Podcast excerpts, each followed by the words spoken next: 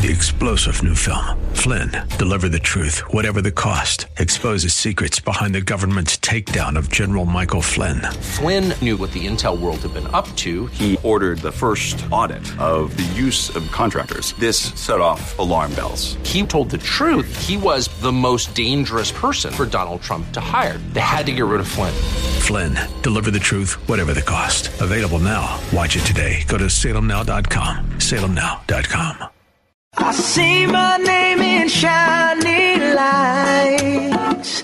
Yeah, a different city every night. Oh, I, I swear the world better prepare for when I'm a billionaire. It's time to get down to business on the weekend's number one business program. Known as the King of Networking, your host, Shalom Klein, has worked with thousands of entrepreneurs and created countless jobs. So, to success, let's get down to business. And indeed, we are all about small business jobs and entrepreneurship and business. We talk a lot about business here. You are on with Get Down to Business, and I'm your host, Shalom Klein. Remember, you can always download podcasts from Get Down to Business on my website at shalomklein.com. And while you are there, don't forget to follow me on Twitter at Shalom Klein. It's going to be a jam packed week of content and information you will not want to miss. It's a live show. You can call in with your questions to our beautiful studio here in Elk Grove Village. 312 642 5600. We're powered by our good friends at Tandem HR, your solution center. Give them a call, 630 928 0510. We've got a packed studio of some fantastic people, so let's get right into it. I'm joined here in studio by the fantastic and wonderful Jason, the head of school for the Chicago Academy of the Arts. Uh, Jason, welcome to the program. Thank you. Thrilled to be here. so, Jason Patera, so tell us uh, your story and uh, uh, of of finding the school. And I, I can tell you, with the smile on your face, you're just so passionate about the work of the Chicago Academy of the Arts. So I, I work at the the coolest high school in the world, and uh, we're the Chicago Academy for the Arts. We're in the River West neighborhood. We've been there for about 35 years. I've been there, depending on when you start counting, for the past 20 or 25.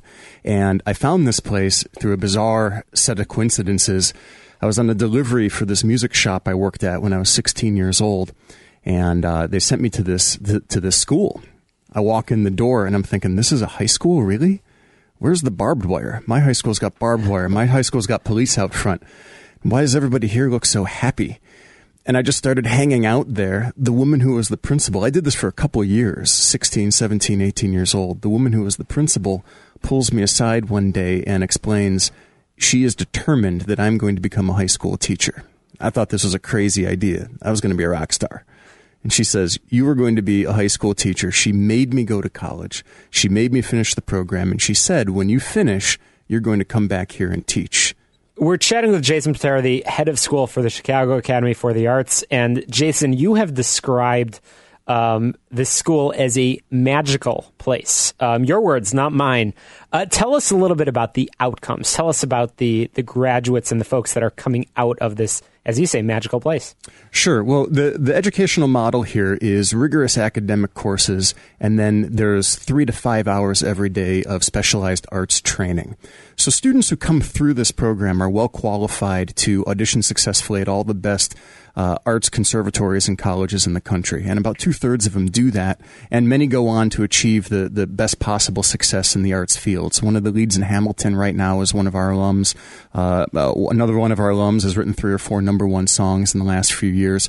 Uh, we have some Grammy winners uh, among our alums. About two thirds of our alums go into the arts when they leave the school. Another third, though, they don't pursue the arts. They go into law, or they go into finance, or they go into science, or they go into mathematics because they're well prepared to do those things as well. And are those your boring examples, or uh, are you proud of them too? we are absolutely proud of them. you know, it, it's when a, when a fourteen year old walks through the door, we want them thinking that they're going to be the next Spielberg, that they're going to be the next Baryshnikov, that they're going to write the next great American novel when you're 14, you're supposed to dream big, and a lot of our alums succeed on that level. But we're thinking what, what we're doing is actually something really bigger, that we're preparing them to be successful no matter what path they take, whether that's the arts or, or something totally different. Behind those success stories of all of those graduates, and you just named many very, very uh, notable, uh, noteworthy uh, uh, examples of alums that have come through the Chicago Academy for the Arts, there must be a very, very talented uh, faculty and administration that's enabling all of this work to take place. Obviously, I see you here in studio. You're you're beaming from ear to ear, and you've probably told this story hundreds, perhaps even thousands of times. But tell us about your colleagues and the people that make it all happen. These are the best teachers in the world. I have absolute confidence in that. We're an independent school. And so, as an independent school, we can draw our faculty from a variety of sources all of our arts teachers are relevant professionals in the world. So when you're in uh, when you're in dance class, your dance teacher is somebody with significant experience and success in that field. When you're in music class or if you're in an acting class, these are people who have who have notable achievements in that field and also a passion and effectiveness for teaching combine that with a culture of mentorship, a culture of relationships. I, am the head of the school. I know every single kid in the building. Every kid's got my cell phone number. It's a very family like atmosphere. When you combine that expertise with that, that closeness in the community, the outcomes are bound to be fantastic. So, Jason, you mentioned that uh, the Chicago Academy for the Arts is an independent school. Um, how are your students and families finding out about the school, and how is the school funded? So, so I'm glad you asked that. It, we are actually one of two schools in Chicago, arts high schools in Chicago, with virtually the same name. So there's one school called the Chicago High School for the Arts. They call themselves ChiArts. They're a public school. They're part of CPS, and we are an independent school, Chicago Academy for the Arts. Uh, independence means that our students come from all over the place. They come from certainly the city of Chicago. They come from Naperville. They come from Winnetka. We have a student who comes in from Whitewater, Wisconsin every day. It's a three-hour trip one way. Um, in independent school, we don't get any money from the state. We don't get any money from the federal government all of our money comes through a combination of tuition and fundraising. We do a substantial amount of fundraising because every year we award almost a million and a half dollars in financial aid and scholarships to help make it possible for elite young artists to be able to enroll in our program. Obviously, arts is in the school name. How do you stay current on the latest? uh, and greatest in the world of, of arts. Uh, do you frequently have speakers and visitors to the school? A school like ours, on, staying current on the arts fr- uh, arts front is pretty easy because we're able to attract all sorts of guest artists all the time. They might come in for an afternoon and hang out with the students. They might be in residency for three or four months. Education everywhere is changing very rapidly, though. It's re- it's a revolutionary pace of change, and schools everywhere have to sort out between is this a fad that's going to go away in two months, or are these changes things that we need to get on board and adopt? Um, the training that we're able to provide our teachers and our small size and flexibility allows us to respond rapidly to the, the changes in the educational environment. Are there any models uh, that you're following around the country uh, that you are essentially replicating, or are there other schools that are replicating the model that you have created here in Chicago? We are absolutely the standard bearer. There are only four independent arts high schools in the entire country. We're the only one that's not a boarding school. We're the only one that's in a, in a city environment. So, so we uh, we are unique in that regard, and we're proud of that. So, Jason, uh, our listeners are surely uh, amazed by the examples that you've provided. The story, your story, which truly is incredible. I understand uh, the Chicago Academy for the Arts is really the only place that you've worked, and it's it's clearly, as you described it, as a magical place. What can people do to step up? I realize that uh, you rely on donations, but tell us how people can get involved and support your marvelous work the most important thing people can do is spread the word about the work that we're doing. Like I said, it's a magical place. We've had a long history of enormous success with our alums. People can tell their friends if you know a really high achieving young artist who would benefit from an education like this, send them to our school. We're, we're a high school. We take transfer students, but we also have a great Saturday and summer program for students in sixth, seventh, and eighth grade and and we're all the time we're recruiting for music, dance, uh, media arts, visual arts, theater, and musical theater.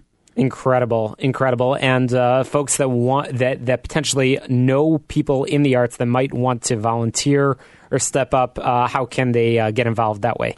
The best way to learn more about us is our website, ChicagoAcademyForTheArts.org, and it's got information not only about giving not only about the audition and application process, but but ways for people to spread the word and get involved. Absolutely fantastic, Jason Patera. Thank you so much for joining us uh, here in the studio, telling us about this magical place, Chicago Academy for the Arts. One more time, the website so our listeners can find out more about ways to get involved.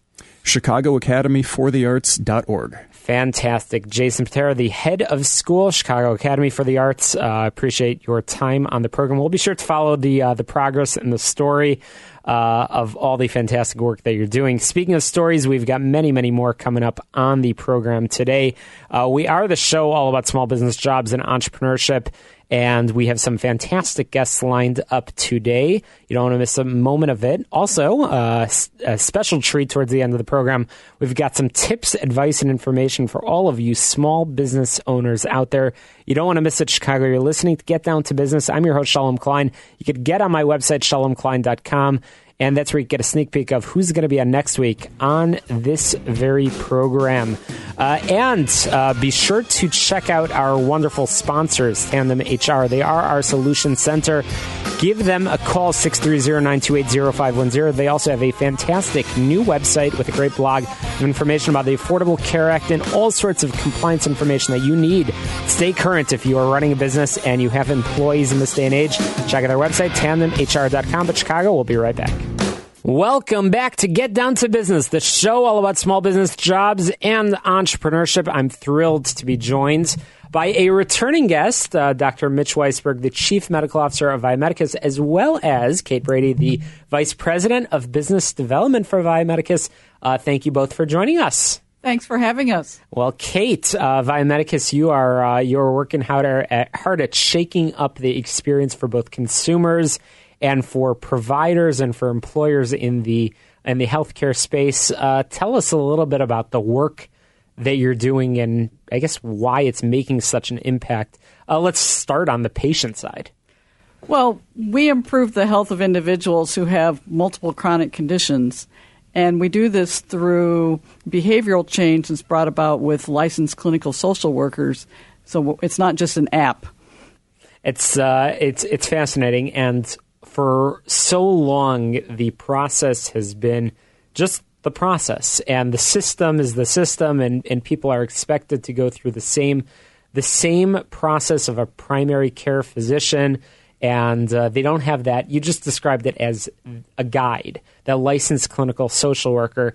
Uh, Dr. Weisberg, tell us uh, why, uh, on the provider side, this approach is so unique and and frankly a, a better process. Thank you, Shalom. So. Uh, when I'm talking uh, to providers, I'm not talking to them. I'm talking to us because I am, I am one of them, yes. and uh, have been for 27 years. And I know, so I think I pretty much know uh, what we're. All, we have a pretty collective experience, and I think that is one of where we do our bread and butter, if you will, are exactly these patients, those that have uh, multiple uh, chronic conditions simultaneously. And I could tell you that it, you know, and I'm sure my colleagues are in the same position. Yes, I do have a personal relationship with each of my patients. Uh, it, I think I love most of them, and most of them love me, and all that. But that's just not enough to help them be well, right? We we really need to focus all our time with the patient on really managing the, the nuts and bolts of these chronic conditions and sort of the well-being might you know not get into the equation and so what i love about Viamedicus why and why i became the uh, chief medical officer is because it, it offers so, uh, something for us to to send our patients to to know that they're going to get that personalized attention uh, because it might, their problems with well-being might be something like they can't manage technology, and the ViCare program and the licensed clinical social worker will help them get better at technology and overcome that stress. So, Mitch, you mentioned that you've uh, you've been a, in uh, in medicine for uh, 27 years, which means that you started at age five. We'll perhaps cover that Thank later uh, later in the program. But in all of that time, and and long before that too. Uh, the as I mentioned, the system hasn't changed. You mentioned time and you mentioned relationships with patients. the reality is that the the time has been limited forever. That yes. folks have appointments and doctors are triple booked, and they're always taking a reactive approach as a pro, as opposed to a proactive approach. Yes. Why wasn't Vi- Viamedicus around sooner? And tell us the story of of why uh, of why this approach is working. Thank you. And um, so you know, I I've thought I think about this exact question continuously, and that's why it was when I was first introduced to Viamedicus, it clicked because it was something that I had already envisioned that I did not know already existed. So, and uh, it's really in my analysis, it's not the system, and it's not the doc- and it's not us, and it's not the patients. It's simply the nature of of our of what we do. We're we're, we're science. We're scientists. We we understand our patients at a molecular level, and that's complicated. It takes a lot of time, but so that we this whole thing this this whole thing about wellness really is not something we have the time or resource to also do. So, Kate, uh, on the employer side, uh, which is a all important issue over here, because often employers are uh, are the ones carefully watching over their costs. Employers have been frustrated with uh, with a lack of options and and very limited solutions. Uh, tell us a little bit about the conversations that you and your colleagues of Viamedicus have been having with employers and why they have been so excited and frankly uh, quite animated about the uh, uh, about the the new solutions that are being provided to them that Mitch was just talking a little bit about. Sure. First of all, employers are really working hard to control their healthcare spend, but they don't always know where that big spend is coming from. And so, one of the first things that we do is we analyze their healthcare spend and we find that small percentage of their employee population who who are the most expensive. And we then provide them with a solution that will actually not just control costs, but will give them a positive ROI, ROI by the by the end of 12 to 18 months. Interesting, and and you have described in the past that the key differentiator uh, is that licensed clinical social worker, and as I mentioned earlier, you described them as as the guide. What is the first step in the process? What what sort of assessment is taking place uh, for the individuals that are being brought into the Viamedicus solution?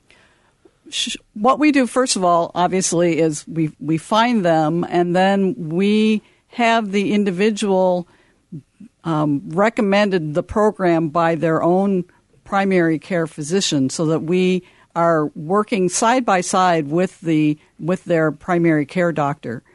And once they sign into our program we do a uh, an initial health assessment so that we get a, an understanding of not just their health but really their well-being and the sense and to find out how much control they feel that they have over their life and over their health. And talk to us briefly about the technology uh, behind the, behind the platform. How does the, how is the technology improving the experience uh, in a way that that uh, perhaps has not existed in the past? Sure, the technology is really an amplifier for our licensed clinical social worker. It also collects data about the um, the life of the individual who is enrolled in our program. Our our technology platform also um, delivers information to the employee uh, about their conditions to help them learn more about it in a very simple way that's available 24 7. And then that way they're starting to, to get um, not just a sense of control through their licensed clinical social worker interaction, but also through the fact that they're learning more about their condition and we're helping them walk their journey to better health. Uh, fascinating. And Mitch, I know you've uh, you are a quick judge um, of of people in general, and again, that's for a whole another conversation. But uh, you you have focused uh, because of your practice over the past twenty seven uh, years or so. You have been uh, able to spend the time with with people in a way that most uh, physicians have not been able to, and you have uh, you have discovered and I guess the, the lack of productivity by uh, by some employees that uh, that are dealing with multiple conditions.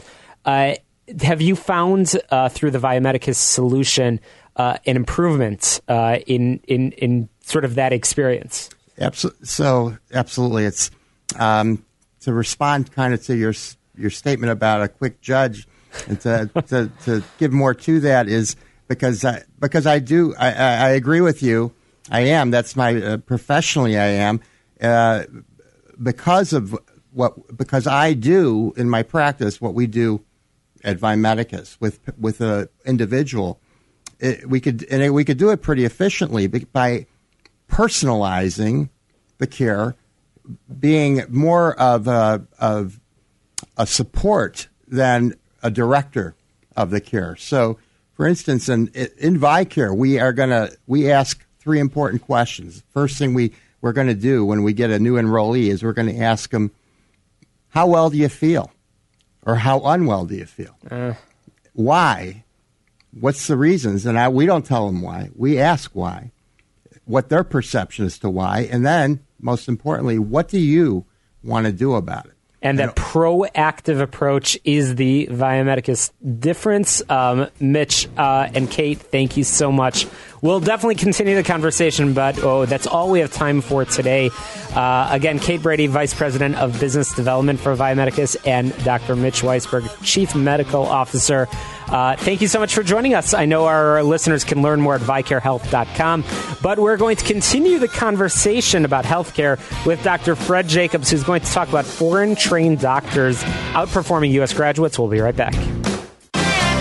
Welcome back to Get Down to Business, this show all about small business jobs and entrepreneurship. I'm thrilled to be joined by my returning guest, Dr. Fred Jacobs, the Executive Vice President of St. George's University. Dr. Jacobs, welcome to the program. Thank you very much for having me. Absolutely. So you uh, you have uh, been serving as the chair of the Department of Medicine, as I mentioned, at St. George's University, and I know you've been making the case that foreign trained doctors are outperforming U.S. graduates. Uh, Dr. Jacobs, tell us why. Well, they they are in some in some studies. The one that we're referring to today is the study done by Harvard Medical School, which looked at Medicare hospital discharges over 30 days, and they looked at thousands of doctors and millions of patients. It was a huge study, and it showed a statistically significant improvement in 30 day mortality for those patients treated by foreign trained doctors. Now, uh, I'm really not making the point that foreign trained doctors are better than U.S. doctors. The point I'm making is that foreign trained, uh, foreign trained doctors are not worse. Uh, the study shows that there was uh, some some advantage to going to a foreign trained doctor. It was a small advantage. It was statistically significant, but the reputation or what you hear in some quarters is that foreign trained doctors are substandard, and the data simply does not support that. Tell us a little bit about the uh, any of the differences, if there are any, um, between uh, the training that's that's taking place. We're using that term "foreign trained doctors," but let's talk specifically about St. George's University. What differences uh, are, are, are there as opposed to uh, similar schools and colleges uh, domestic in the United States? Yeah, thanks. There really there really aren't any differences. Uh, the requirements uh, for the four year degree leading to doctor of medicine are basically an American model. Two years of preclinical work, which is uh, done mainly in Grenada, um, one campus in the United Kingdom.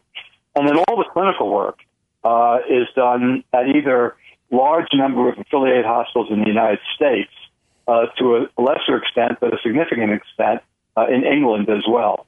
And those clinical rotations and the requirements that are placed upon these students, that is, by the uh, requirement to pass all the same exams that the U.S. students pass. These are called the United States Medical Licensing Exam.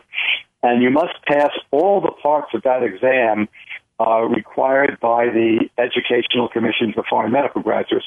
I don't want to get too deep in the weeds, but that means that you are taking the same tests and held to the same standards as U.S. graduates are because you have essentially the same the same curriculum, and that curriculum is approved by, by, by the states where we have clinical affiliates, like New York, New Jersey, California, Florida, Georgia, just to name a few.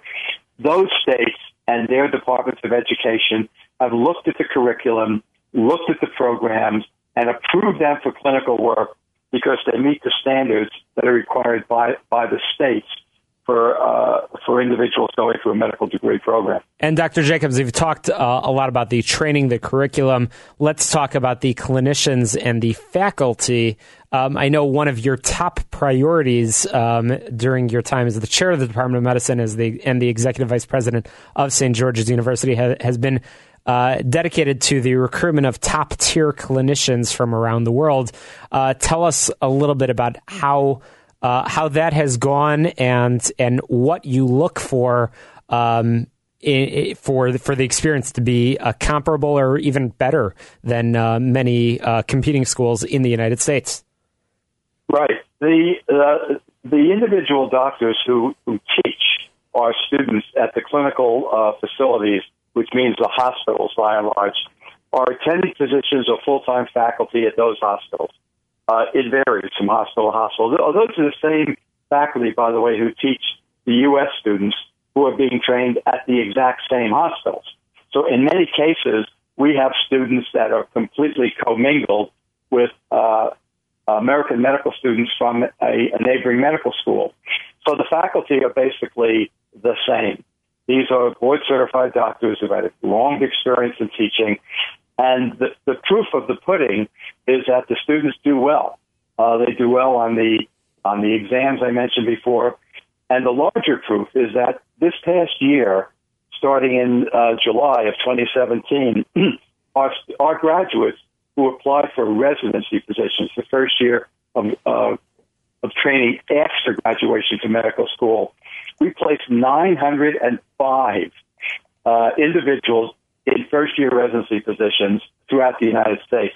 Now, those positions are those those students are accepted by individual program directors in the specialties, medicine, pediatric surgery, etc. And they're competing for those spots with everybody else.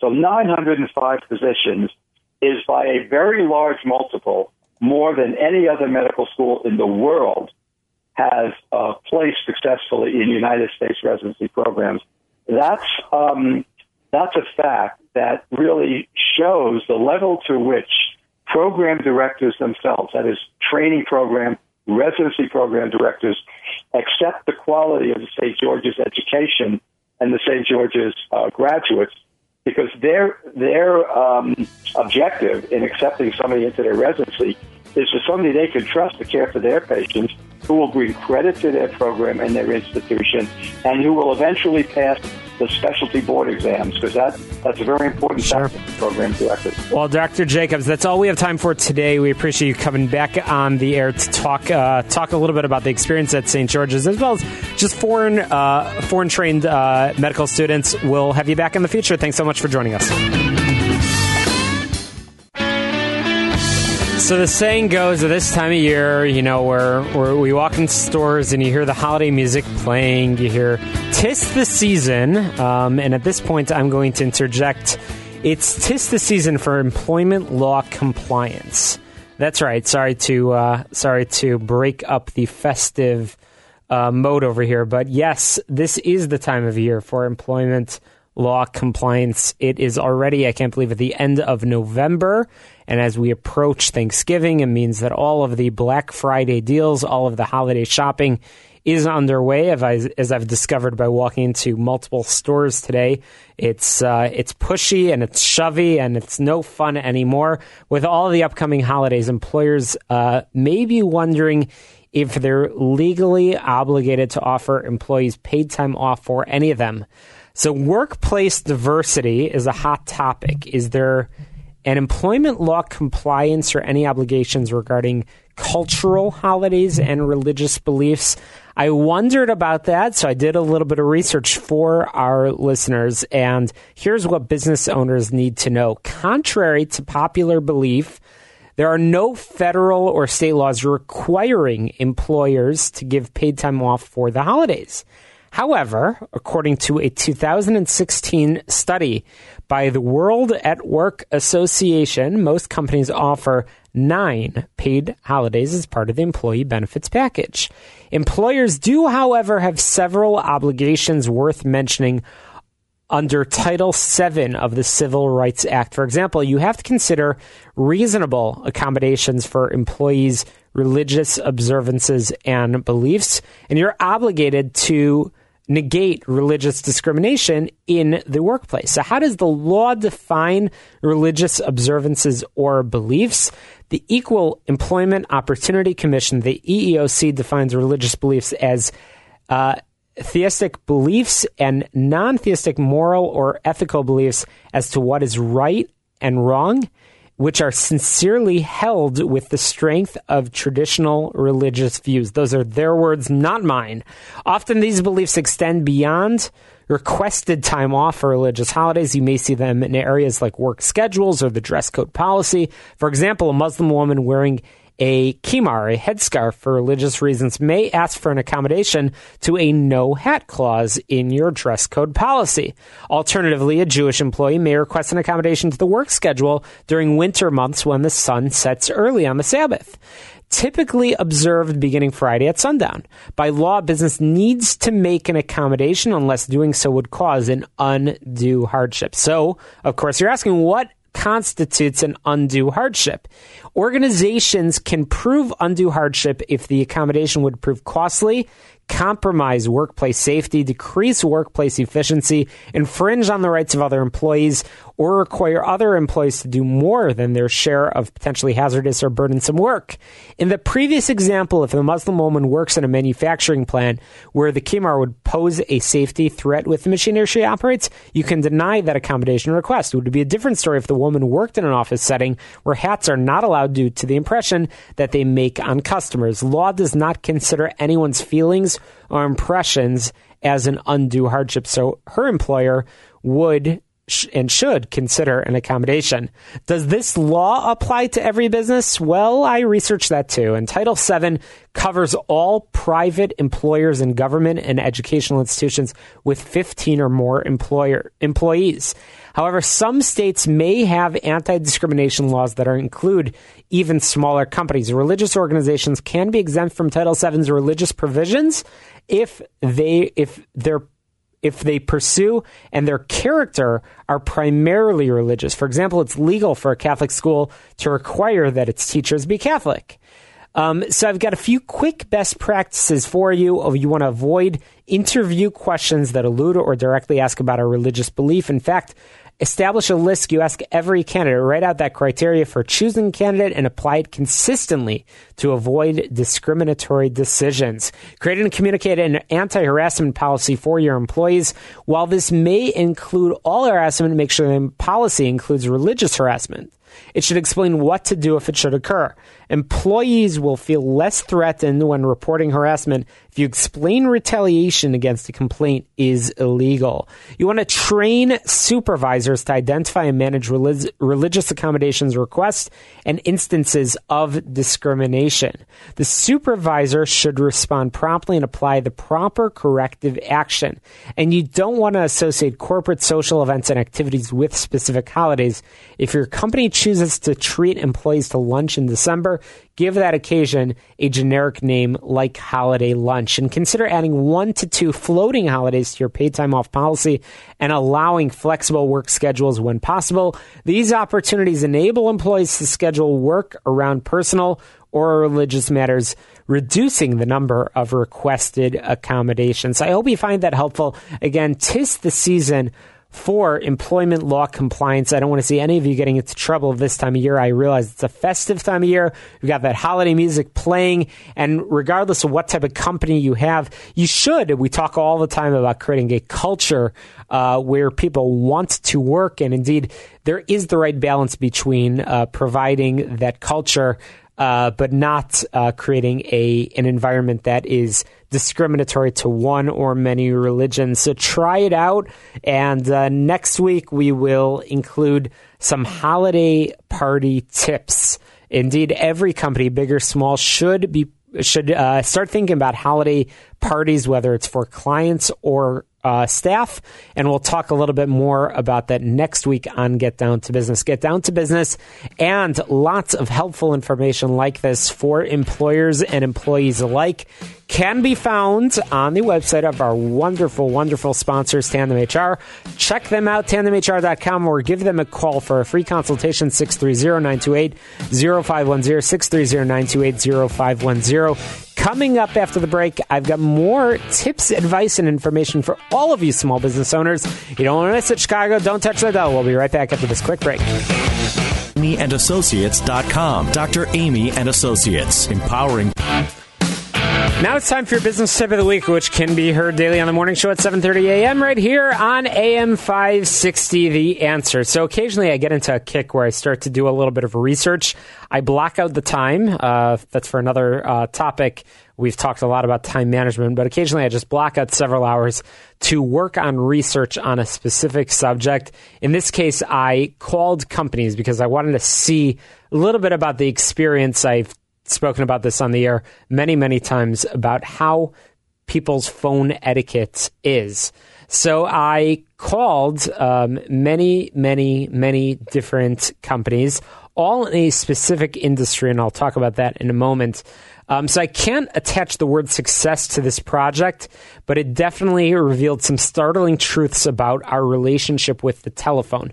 So what did I discover in these calls? What does it mean for the future of phone conversation? For the past bunch of years, I've uh, been involved in a number of cold calling projects, whether it's for organizations trying to help them fundraise or for business, um, actually literally calling and trying to pitch products and services um, slowly but surely, I've reduced my time on the phone, but still take care of one or two of these projects a year to make sure my skills align with the market conditions.